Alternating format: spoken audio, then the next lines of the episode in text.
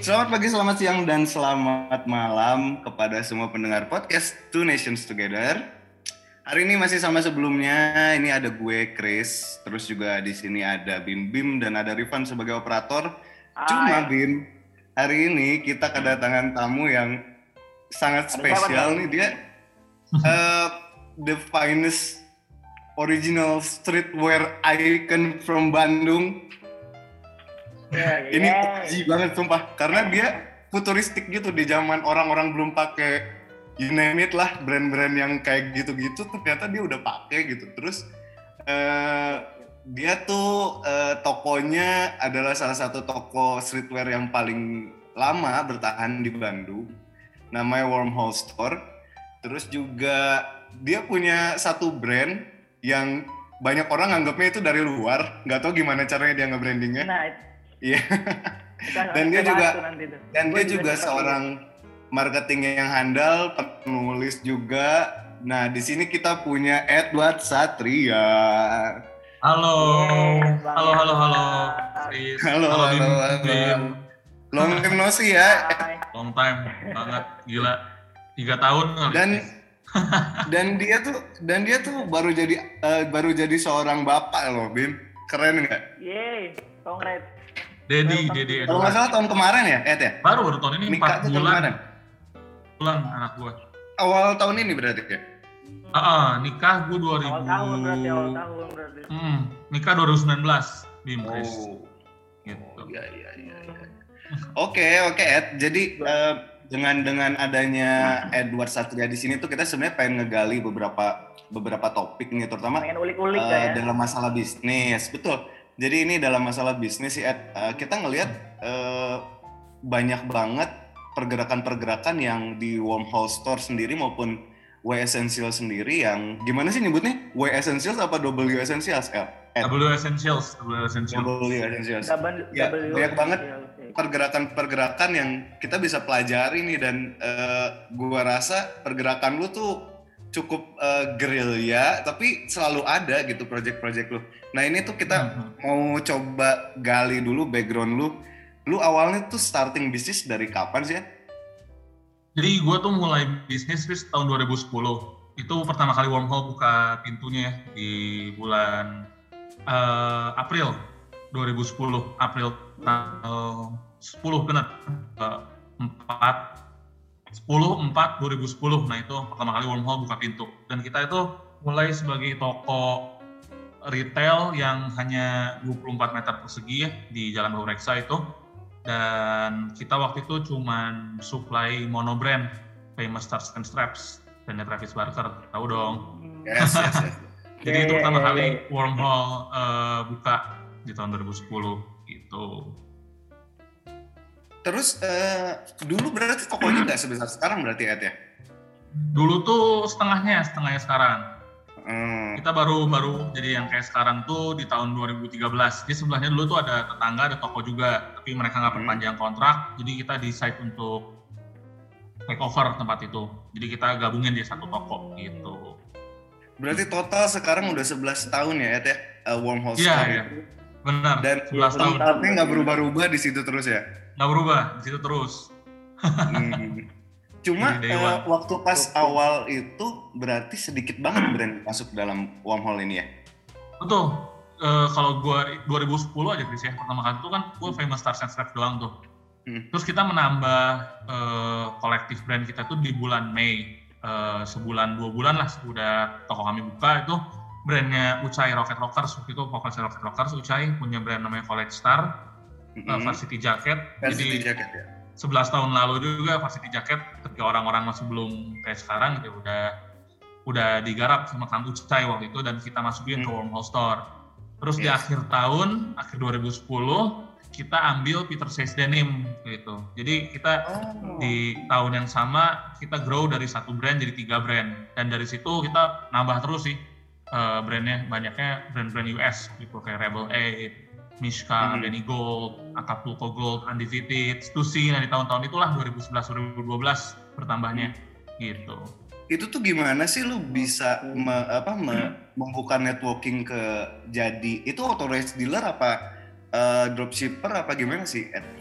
Oh kita authorized dealer semua, Chris. Jadi waktu itu gue punya teman di US, dia kuliah di California di di SF ding. Terus gue suruh dia untuk ke toko-toko yang di Fairfax itu kan, kayak Undefeated, Siap. Susi gitu. Maksudnya eh, nitipin proposal gue doang gitu, karena gue kan lagi itu posisinya udah eh, authorized dealer yang famous ya. Dan Hmm. lagi itu emang famous cukup dianggap sebagai OG streetwear brand ya di Betul. dari karena Ya, maksudnya Travis. Barker cukup dekat lah di Los Angeles sama culture itu kan dan akhirnya Hmm. mereka pertama kali tuh yang nyambut Rebel 8 karena Rebel 8 kayaknya dekat banget ya sama Keren banget, kulturnya tato ya soalnya. Heeh, karena sama-sama dari culture tato kan Hmm. dan mereka balas pertama kali yang pertama kali email gue gue ingat Rebel 8 tuh si Joshi Joshi D dan akhirnya si Ya. Joshi tuh gue dari Joshi gue ngobrol lah kayak datengin apa bisa masukin brand-brand lain nggak dan dia rekomend beberapa termasuk Niska terus uh, Mhm.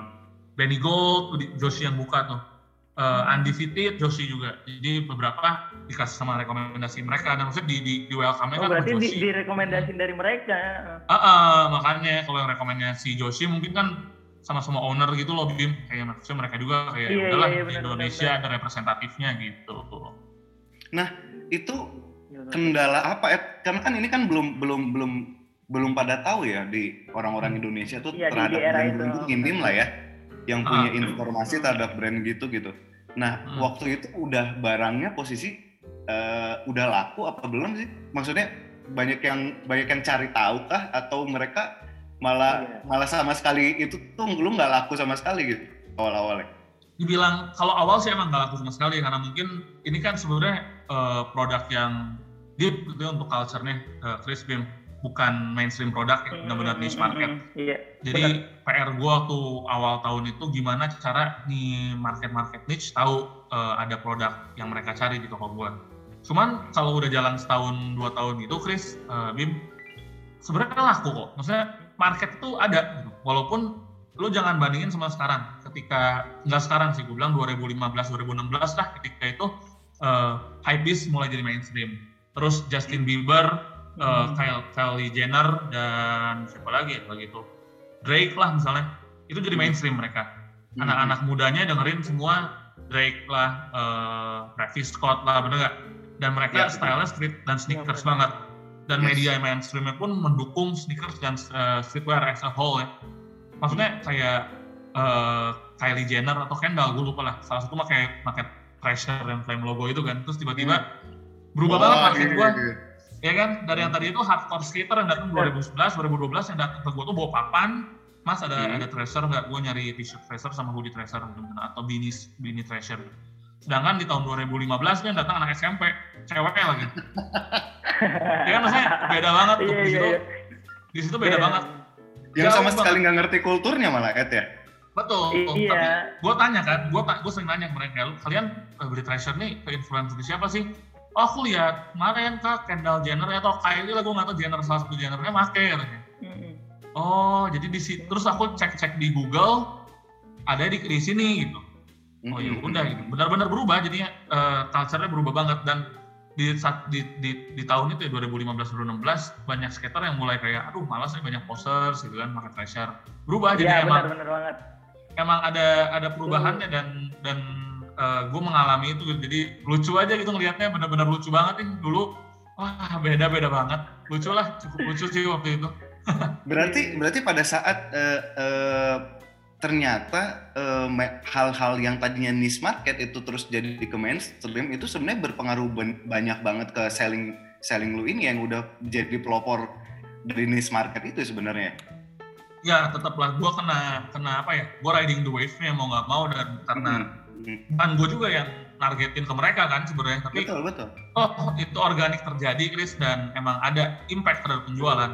Karena karena apa ya itu ya? Gue bilang eh, pergerakan streetwear ke mainstream ya eh, didukung oleh sneakers jadi mainstream di tahun 2014 2015 ya. Dan akhirnya ke bawah sampai sekarang. Akhirnya banyak yang maksudnya banyak bapak-bapak yang dulunya pakai eh, sepatu rapi meja terus sekarang kan bapak-bapak gayanya lebih laid back kan pakai sneakers terus pakai t-shirt gitu kan ya kan ya, dan ya. itu emang eh, berubah lah tren berubah dan gua juga harus act accordingly lah sesuai dengan adanya perubahan secara organik tersebut gitu. Kalau kalau dilihat-lihat ke belakang lihat emang passion lu itu sebenarnya ke bisnis apa ke fashion sebenarnya? Karena pada saat lu uh, memulai sesuatu, terutama yang wormhole ini, gue ngerasanya itu sebenarnya salah satu bentuk bentuk uh, passion passion lu ke arah fashion ya untuk membuka satu toko satu toko uh, aparel gitu terus juga uh, berarti lu ngedalemin brand brand yang lagi hype ataupun brand yang belum belum masuk ke Indonesia gitu lu cari-cari hmm. tahu itu nah hmm. sebenarnya di awal ini yang untuk uh, niatan lu untuk memulai si wormhole ini tuh untuk memuaskan hasrat lu uh, di bisnis atau ke fashion sebenarnya? Uh, keduanya sih Chris, jadi gue waktu itu emang uh, pengen pengen aja bisnis atau pengen nyobain kan dan hmm. gue cari apa ya maksudnya gue bisa aja sih ke food and beverage misalnya bikin uh, waktu itu kan cukup hype juga tuh franchise franchise uh, food and beverage sih tahun 2010 cuma gue balikin lagi ke diri gue apa yang gue suka itu itu gue pengen jualan baju lah karena maksudnya gue uh, emang suka juga gitu dari SMA kan uh, thrifting di Gede Bage terus uh, beliin sepatu Macbeth lah gitu kan ya kan? Jadi oh, kayak iya. jadi kayak ya udahlah daripada maksudnya gue nyelam ke bisnis yang gue nggak terlalu ngulik lah gitu ya jatuhnya. Jadi ya udahlah kita coba fashion aja. Gitu. tapi background kuliah lu kan bukan itu Ed sebenarnya. Iya sih tapi kan manajemen gue jadi oh, sebenarnya oh, iya, secara secara toko masih mungkin, masih sinkron lah bro. Ya nah, masih, sinkron. masih, masih inilah. Satu bidang nah, nah terus uh, uh, untuk, ya, sok Bim. Silakan Bim. Kalau untuk gue pengen nanya nih bro. Kalau untuk W Essentialsnya sendiri tuh terbentuknya kapan tuh? Setelah toko ada kah atau di tahun berapa? Oh jauh jauh setelah toko ada. Itu se seudah gue pulang jauh, jauh dari mm, 2015 hmm. 2015 akhir bentuknya jadi itu kita lagi ngopi tau ya? Ah bener ya, bener ya. Kita lagi ngopi itu. Kita lagi ngopi pas lu ngomongin ini ya.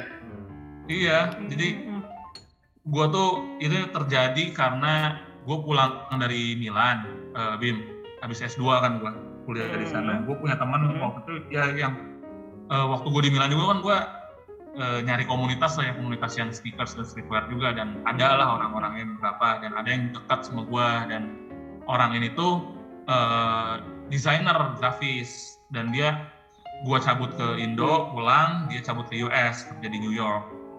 Dan gua lagi tuh tetap kontakan sama dia pengen bikin sesuatu sama dia terus dia bilang udah bikin clothingan aja desain dari gua lurusin produksiannya manufakturnya gitu.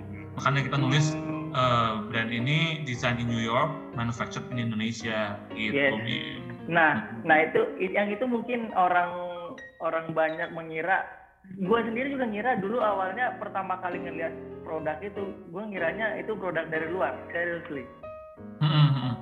Awal awal liatnya tuh ini pas ditelusurin oh Bandung ternyata. Bandung. Gokil sih gokil sih dan dan itu tuh pas nah, itu yang dengan, kuliah dengan, lu, dengan, lu kuliah di Milan waktu itu tuh gue waktu itu dengar ceritanya dari lu langsung kalau misalnya uh, dosen lu tuh yang punya eh yang ini brand Stone Island ya Iya, ownernya Pak Carlo Rivetti. serius? Serius, ya. serius. Anjing Dosen gue tuh Carlo Rivetti yang punya Stone Island. Terus salah hmm. satunya uh, Claudio Antonioli yang punya Off White, Marcelo Burlon, Palm Angels, sama Heron Preston ya.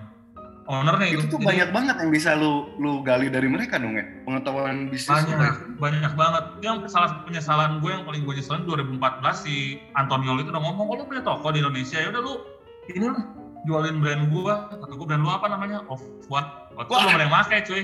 Terus gue kayak e, ya udah boleh coba lihat lihat uh, maksudnya pak pak lihat dong ininya apa katalognya gitu kan sama spreadsheetnya Excel dia kasih belum ada. Hoodie 300 dolar. Mana beli di Indo ya? Dulu kan gue jual jual stusi jual stusi satu juta aja orang kayak mahal banget bang hoodie betul ya, betul ya. jual rebel jual tracer uh, jual tracer sejuta dua ratus sejuta. Orang pada komplain ini gue harus jual 5 juta. Gila kayaknya nggak deh nggak masuk deh sama market Indo. Gue ngomong gitu aja ke si Claudio nya Wah ini kayaknya nggak itu lu nyesel banget sih sekarang sih ya sekarang buka di PI nah, dan itu pengalaman yang luar biasa lah ya buat lu pada saat lu kuliah sana iya, networking ternyata eh, dosen-dosen lu atau pengajar-pengajar lu juga gila banget ya. Hmm, Itu betul. tuh jurusan apa waktu itu lu? Fashion, fashion management. Bisnis lagi sih, Oh. cuman memang di fashion. Spesifik. Berarti lu emang mempertajam lagi si passion lu ya itu menambah menambah lagi ya dari bisnis dan fashion. Lu pengen pertajam lagi nih, gue pengen fashion bisnis gitu di sana gitu. Ah, betul. Itu lebih spesifik. Jadi yang contoh-contohnya perusahaannya dan lain-lain langsung udah spesifik fashion dan Hmm. lain-lainnya. Mm. Hmm. Gimana sih caranya lu ngelola toko itu udah 11 tahun gini, Ed? Itu tuh berarti ada Iya. ada suatu kejenuh. Lu pernah ngerasa jenuh nggak sih pada saat ngelolanya gitu? Jenuh pasti ada sih, maksudnya 11 tahun lu melakukan hal yang sama ya, ya nggak sih? Tapi Iya, eh, karena industrinya tuh menarik menurut gua dan lagian balik lagi karena gue suka ya sama industrinya, jadi eh, enjoy aja gue gitu, jadinya eh, nggak nggak apa ya, nggak gue nggak nganggap ini kerja, jadi lu kayak Ya, nggak terbebankan ya? lah ya. ah ah, nggak terbebankan benar-benar, jadinya gue untuk gue improve, untuk gue adaptasi itu buat gue menyenangkan gitu, bukan sesuatu yang jadi beban gitu loh. Nah makanya tadi kan lu sempat nanya, lu sebenarnya suka sama fashion atau emang cuman pengen bisnisnya doang? gue suka juga, makanya maka karena itu gue ada funnya lah di sini gitu. Jadi kayak Hmm. playground juga itu gue nggak terlalu dibebankan bahwa ini adalah kerjaan yang melalui tuntut untuk kerja kerja gitu, agak gitu. Benar, Gitu. benar. Terus eh, ini kan lagi pandemi nih, Ed. Bisnis Hmm. terdampak nggak sih? Terdampak sama pandemi ini nggak sih? Oh jelas lah, gila ini gue baru Iya. baru Sabtu kemarin aturan baru lagi kan nih pemerintah eh, Iya, toko PPKM. harus tutup, Ya, jadi toko udah tutup ya, nih. PPKM ya. Mm-mm. Dari Sabtu kita Jadi tutup, toko juga pun tutup juga. wajib tutup. Oh. Wah. ini sam- sam- masih warawir sampai sekarang nggak tahu sampai kapan masalahnya. Kalau nggak salah Dan- sampai tanggal 20 sih, Ed. Nah itu dia kan Hmm. pusing kan, masalah sekarang, aduh hajar apa Iya, iya. eh, sulitnya kesulitannya kenapa? Karena fashion itu belum bisa totally pivot ke online, Chris. Bim. Beda Hmm, sama let's say Benar, benar, benar, obat, nah, obat atau makanan nih. Mau mau gua, mau Iya. Chris, mau Bim Bim makan Hmm, hmm. eh, ayam geprek bensu ya sama weh ya nggak sih? Sama rasanya. Hmm, Tanpa ada, Iya, benar, benar. obat gitu. Eh, ngomongin obat, mau Chris, mau Bim Bim, mau Edward, ya obat Panadol ya sama gitu ya nggak? Sedangkan kalau fashion Sama, kan benar, benar. beda dong. Gue pengen lihat di badan Beda. Chris, di badan Benar, Edward, di badan Chris bagus, di badan Edward, di badan Bim Bim Iya. bagus, nggak? Di kaki Hmm. Bim Bim Terkadang juga pas size 40, kadang di kaki Edward, di kaki Chris nggak cukup, bener nggak? ya nggak muat. Betul, betul, Gitu. betul. Kadang Jadinya, juga wah kalau mau beli satu apa ya, mau beli satu baju nih, misalnya disuka sama ini nih, Hmm. kita pengen ngelihat dulu nggak sih sebelum beli itu? Nah itu, Datang ke toko, ngelihat bahannya ini Experience. cocok. Experience kayak itu ya enggak? Benar, benar, benar, benar.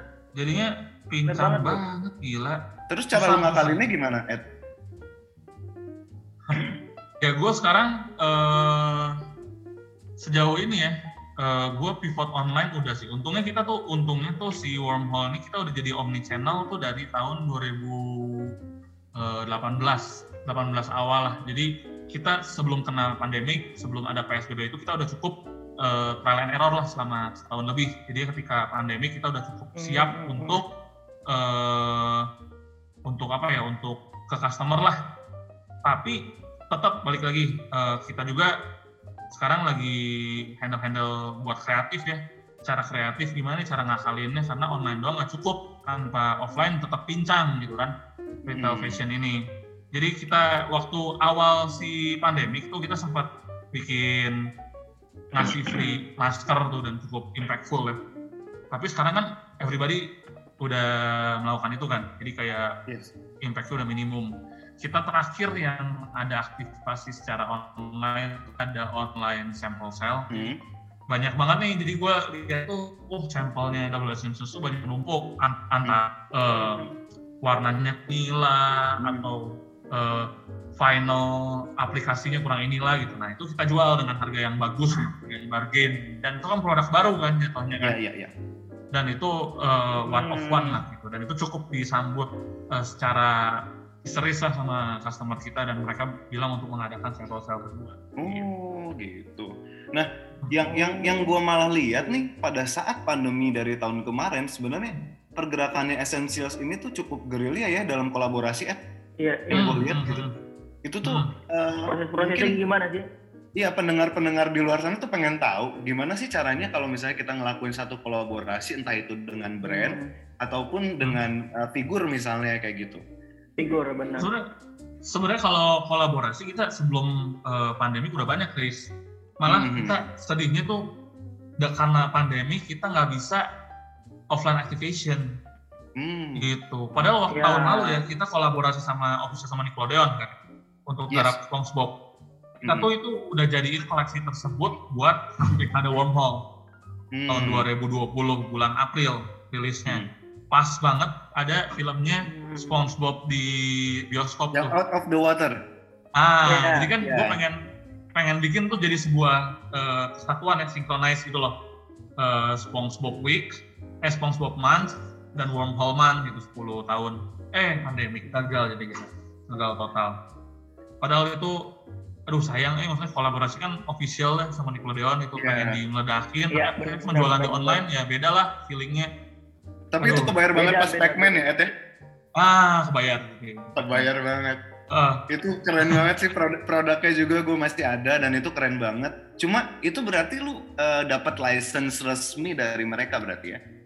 Betul, betul. Kita kerjasama sama pusat. Eh, mereka punya representatif di Asia biasanya, di Hong Kong atau di Jepang. Dan kita Hmm. tektokan, Hmm. gitu. Eh, di situ tuh lu nge-guide brand satu lagi ya, Fate ya? Ah, betul. Kalau untuk Pac-Man kita bertiga sama Fate. Itu brand Bandung juga. Mereka spesifik untuk market gamer dan Hmm. anime lover. Dan karena gue ngerasa, ini Pac-Man kan gaming ya, arcade. Seru kayaknya kalau gue guide eh, bertiga nih garapnya sama yang emang udah di culture tersebut bakal lebih pecah bener aja gitu. Hmm, Gue ambil bener. decision ini. Itu keren banget sih online sale-nya tuh kalau nggak salah sold out dalam hitungan beberapa menit gitu ya. Betul, betul. Di gua 3 menit, di Fate-nya malah semenit. Untung gua Gila. untung gua ada ini ya, ada link Iya. dalam ya. Untung. Ada penggalan tuh. Aduh. Dan dan itu tuh prosesnya ribet nggak sih Ed dalam ngurusin kolaborasi dengan Untuk orang luar ini? Eh, lumayan, Chris, gila. Apa, eh, prosedurnya tuh cukup Hmm. kompleks ya, karena mereka tuh pengen perfect kan, kayak warna, terus size aja gitu di diiniin sama dia di, di QC-nya gila-gilaan ya Teh. QC gila-gilaan, QC sampelnya gila-gilaan. Dan yang bikin lama tuh karena gue kirim-kirim ke Hong Kong loh itu, Hmm. lama seminggu baru ada respon. Waktu pasti. Seminggu, uh, uh, dikirim Berapa foto doang, Ed bilang kena cahaya beda. Uh lama, Ngedevelop ini berapa? Anjir. 4 tuh 6 bulan pasti. Gila, gila Hmm. sih. Mm-mm. Gila. Tapi worth it Pasti. ya, itu itu waktu terbayar panjang banget ya. ya. Betul, betul. Secara marketing tuh worth it, Chris. Tapi kalau secara bisnis sebenarnya itu ya balik lagi ya biasa-biasa aja karena gue bayar royalti dan lain-lain kan. Iya bener. Cuman Bener. secara marketing oke lah, secara marketing oke lah. Kalau yang KFC gimana Ed waktu itu? Oh kalau KFC itu dia itu gue collab sama KFC Indonesia kan. Iya. Jadi emang waktu itu si siapa? Sean Galaele lagi mau launching uh, Next- Naughty by Nature tuh. Hmm. Dia butuh Hmm, traksi, dia butuh traction marketing dari brand-brand lokal Indo. Hmm. Jadi mereka kurasi 3 sampai 4 brand dan Double Essential sepilih karena mereka kan dekat banget sama Tokopedia tuh. Mereka Hmm. nanya ke orang Tokopedia kira-kira streetwear apa street yang lokal yang bisa diajak kolaborasi siapa aja dan Tokopedia ngasih berapa list Iya, nama. kepilih keren nih. Iya. Direkomendasi ya. Uh, uh, direkomendasi terus si Seana milih beberapa di antaranya si Double Essential sepilih. Hmm. Nah, ini di luar bisnis nih, gue mau pengen gali personal lu sih sebenarnya. Nah, sekarang Hmm. rutinitas lu itu eh, selain berbisnis, terus juga lu juga kan, gue gue inget banget kalau misalnya lu cerita, eh, lu masih lu sering nulis-nulis artikel gitu dulu, Ah, ah, ah. nulis, nulis artikel tentang olahraga gitu. Sekarang rutinitas lu tuh apa aja sih, Ed? Pas sejak punya anak berubah sih banyak ke anak sih gue sekarang. Eh, nulis gue lagi itu bener. Lagi stop dulu nih gue apa untuk nulis karena eh, paling gue ngisi blog di wormhole doang sih itu kayak blog-blog Mhm. streetwear doang ya. Eh, passion gue buat jadi jurnalis sport lagi gue hiatus dulu mungkin soon lah tunggu eh, mungkin bayinya tunggu kegedean mungkin dua tiga tahun mungkin gue bisa mulai lagi. Nah kira-kira nih uh, yang yang semua pendengar uh, pengen tahu itu rencana lu terhadap wormhole ataupun W Essentials ke depannya tuh lu pengen uh, apalagi sih yang pengen lu achieve Ed? Untuk wormhole sih gue pengen sekarang kalau untuk uh, jangka pendek ya kita pengen survive dulu lah. Pokoknya survive dulu jangan sampai ada uh, pengurangan staff lah dan lain-lain. Kita mencoba untuk survive dulu. Untuk dua tahun lah let's say dua tahun lah. Soalnya kalau 2023 udah mau pemilu lagi udah pasti jeprot lagi kan. Jadi sudah survive survival survival mode dulu nih sekarang. Kalau ke depannya sih kita pengen si Wormhole ini jadi omni channel retail streetwear ya yang leading lah bahkan di level Asia Tenggara kita pengennya untuk si Wormhole. Hmm. Untuk Double Essential sendiri kita pengen grow secara organik, kita nggak mau dibuat-buat, eh, nggak uh, mau nge-push terlalu gimana juga. Kita pengen Double Essential ini dikenal orang secara organik karena uh, balik lagi dengan uh, terhadap value yang pengen kita bawa yaitu kita bawa uh, kita mengkurasi material terbaik yang ada dengan cut yang senyaman mungkin uh, minimalis streetwear fashion dengan harga yang affordable gitu. Hmm. luxury streetwear yang affordable. Dan kita pengen itu uh, tumbuh secara organik jadi orang mulai kenal mulai suka mulai rekomendasiin ke teman jadi kita nggak mau berlebihan dalam nge uh, double essentials gitu Chris. Berarti bakal banyak kolaborasi kolaborasi juga ya ke depannya. Pasti pasti pasti pasti. Udah ada kok, udah on schedule semua. Harus itu mas. gak, gak, gak akan ada teaser teaser nih bakal sama apa gitu kan? Aduh, gua kasih teaser ya, tapi gua nggak bisa spesifik. Gua paling dekat ini ada sama salah satu franchise karakter uh, apa ya? Karakter. Udah mau kesebut nih, udah mau kesebut. Uh, mau kesebut, makanya gua harus pilih-pilih kata-kata hmm. franchise. Berapa? aduh apa itu namanya? Jangan ngomong lah. Pokoknya ini brand Bentar, Jepang. karakter ya, brand ya, Jepang Oji uh, Oji hmm, banget. iya, iya iya iya iya iya. Dan gue bakal kolaborasi sama itu. Dan kita brand Indonesia pertama yang kolaborasi sama karakter tersebut gitu. Uh, itu paling dekat. Nanti yang bukan uh, akhiran ya? ah bukan akhir akhir tahun ada brand jam tangan juga internasional dan di tahun depan ada sama brand juga brand internasional oh. tahun depan oh. nanti. Uh, Kalau brand jam tangan kayak gue tahu. Kalau bandnya bandnya itu lo kasih tahu. Oh oke. Okay. Brand eh band ini band band OG juga. Oh oke oke oke. Jadi uh, kalau gue lihat sih pada saat lo menjalankan bisnis ini tuh lo sebenarnya lebih ke pengen segala sesuatunya tuh organik ya. Jadi lu nggak memaksakan sesuatu, lu bener-bener enjoy the process gitu. Untuk uh, ya itu juga salah satu kiat-kiat lu untuk bisa survive sampai sejauh ini ya nggak sih Ed? Dengan betul, si wormhole-nya itu bertahan sampai 11 tahun sekarang terus Essentials pun gue rasa udah punya uh, udah punya tempat ya di penikmat streetwear sekarang gitu. Dengan hmm. awal-awalnya tuh gue ngerasa banyak orang yang ngomong uh, ini tuh semi mirip uh, esensial sebenarnya Fear of God atau mirip Stone Island gitu. Tapi makin-makin hmm. ke sini gue ngerasanya uh, apa yang pengen lu sampaikan, message-message yang lu pengen sampaikan udah nyampe sih gitu jadi gue gue bisa uh, tarik kesimpulan dan ini juga mungkin dari audiens bisa bisa belajar gitu dari lu. Kalau misalnya ya itu tuh nggak ada yang instan semuanya tuh lu harus enjoy the process. Biarkan itu semua secara senatural mungkin dan organik gitu uh, sehingga message-message lu pun nanti suatu saat bakal sampai dengan konsistensi dan kesabaran lu da dengan tetap uh, menjalankan prinsip bisnis lu gitu. Kalau gue lihat sih gitu sih.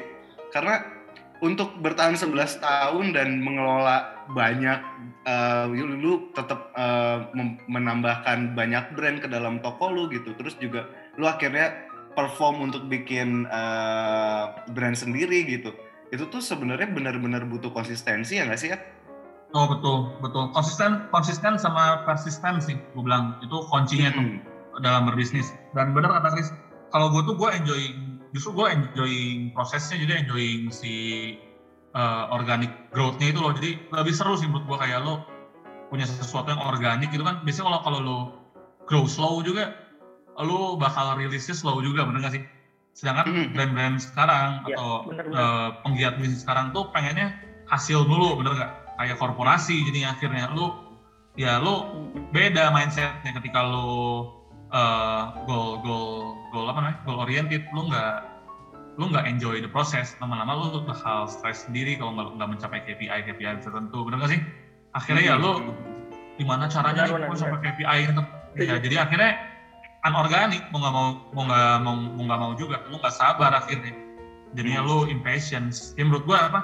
Kalau gua sendiri sih gua emang enjoying bener yang lu bilang. Gua enjoying banget sih proses. Jadi eh, itu yang bikin gua less stress juga dan bikin gua have fun juga di industri ini. Dan maksudnya gua di industri kreatif loh. Kalau kalau lu nggak have fun di kreatif industri lu pasti dull lah the sense Iya, of creative lu kan? Yes. pasti dull itu. Betul. jadi akhirnya efek domino. Gitu. Nah, wa- walaupun ini lu udah kesebut sekarang, tapi eh, buat closing statementnya nih, eh, pendengar-pendengar kita kan banyaknya pebisnis eh, dari yang mau merintis ataupun yang Hmm. sudah berjalan nih bisnisnya gitu. Dan gue pengen denger sih, kira-kira yang pengen lu sampaikan nih closing statement dari lu untuk pebisnis-pebisnis di luar sana gitu. Kira-kira apa sih Ed gitu dengan pengalaman lu selama 11 tahun menjalankan toko dan lu punya brand sendiri sekarang? Eh, tadi yang gue sebutin ya, Chris, udah gue sebut gue ulang lagi aja, karena itu maksudnya penting banget ya, persisten sama konsistensi. Dua hal itu maksudnya eh, sesuatu yang mahal banget untuk seorang bisnismen gitu. Karena konsistensi itu kita tuh di banyak banget diuji dalam bisnis, apalagi kayak eh gue menjalani bis- bisnis 11 tahun ya, konsistensi tuh diujinya tuh benar-benar wah gila berapa kali gitu. 10 kali ada eh, konsistensi diuji karena eh, lu pasti dalam bisnis lu kan menghadapi barrier, menghadapi kendala-kendala tantangan. Kalau dan banyak eh, godaan untuk membuang konsistensi lo kayak eh, dari eksternal lah terutama. Dan itu mahal makanya kata gue itu luxury konsistensi. Makan makan maka dari itu kata gue kalian kalau mulai mulai bisnis satu tahun dua tahun konsisten. Dan persistence maksudnya lo kekeh lah bahasa bahasanya lo harus kekeh lo harus eh, gimana caranya gua bobol nih gitu lah. Jangan gampang nyerah. Dan ini balik lagi balik lagi nyerah nggak nyerah persisten atau nggak persisten sini ada di karakter bisnis lo lo suka nggak sama bisnis lo lo cinta nggak sama bisnis lo nah kalau misalnya lo nggak cinta tuh ad- namanya manusia ya ada tendensi buat nyerah gitu loh ada Hmm. tendensi untuk persistensinya nggak segitunya gitu. Maka dari itu passion itu penting di sini di bisnis. Dan paling eh, pesan gue yang terakhir untuk para penggiat bisnis stay strong karena sekarang lagi diuji lagi nih di era pandemik ini Yes. kita harus bisa kreatif dan out of the box untuk menemukan eh, problem solving lah eh, kali ini berjuang untuk kemajuan bisnis sustainability sustainability bisnis kamu dan juga kesejahteraan staff kalian gitu. Keren banget, gila. Gue sampai terharu banget. Edward Satria, oke. Keren banget narasumber kita hari ini. Terus juga Thank you. eh, kita dari jawaban-jawaban dia kita bisa eh, ambil kesimpulan dia tuh sosok yang humble. Terus juga eh, ternyata orangnya kekeh gitu. Orangnya tuh megang banget prinsip dan eh, itu mungkin yang bisa kita pelajari dan bisa kita terapkan nih sama bisnis bisnis bisnis kita gitu terutama di era pandemi ini Bener banget, bro. ya sesuai kata Edward tadi stay strong dan tetap tetap kreatif gitu untuk dalam menyingkapi banyak hal gitu terutama dalam uh, kelangsungan bisnis lu di luar sana gitu. Uh, lu tuh bener-bener harus memperhatikan banyak hal nih sekarang nih gitu. Dan lu juga harus mempersiapkan banyak hal gitu. Mm-mm. Eh, jangan nyerah untuk semua pegiat bisnis di luar sana. Dan juga eh, key dari eh, keynote-nya dari hasil pembicaraan hari ini adalah konsistensi dan juga let it flow semuanya tuh secara organik dan natural. Oke, terima kasih kepada Edward Satria. Thank you Terima kasih, Edward. buat Chris, buat Bim Bim. Terima kasih waktunya ya. Thank you. Eh, Ah, makasih banyak sama-sama. udah hadir di podcast Two Ya. Nations Together. Terus. Sampai ketemu lagi di episode selanjutnya. You. Bye. Alright. Bye. Bye-bye.